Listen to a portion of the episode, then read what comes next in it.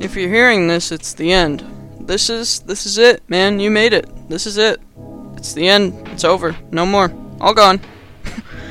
yeah, this is the uh, the end of the Zero Stars podcast, everybody. You may be wondering, oh God, aren't you miserable? Aren't you so sad that it's over? No.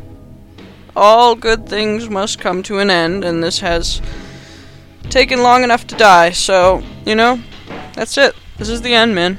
I I don't know what to say.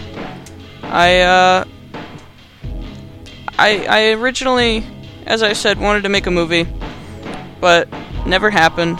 So this was like second best, and I just I don't know, man.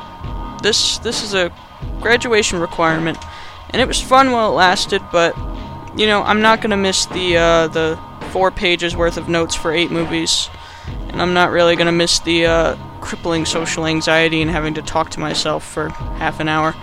Um, I don't know if you can tell by the uh, tone of voice, but I do not like speaking, especially not publicly. So you know, if it sounds like I have a loaded gun to my head, that's that's why.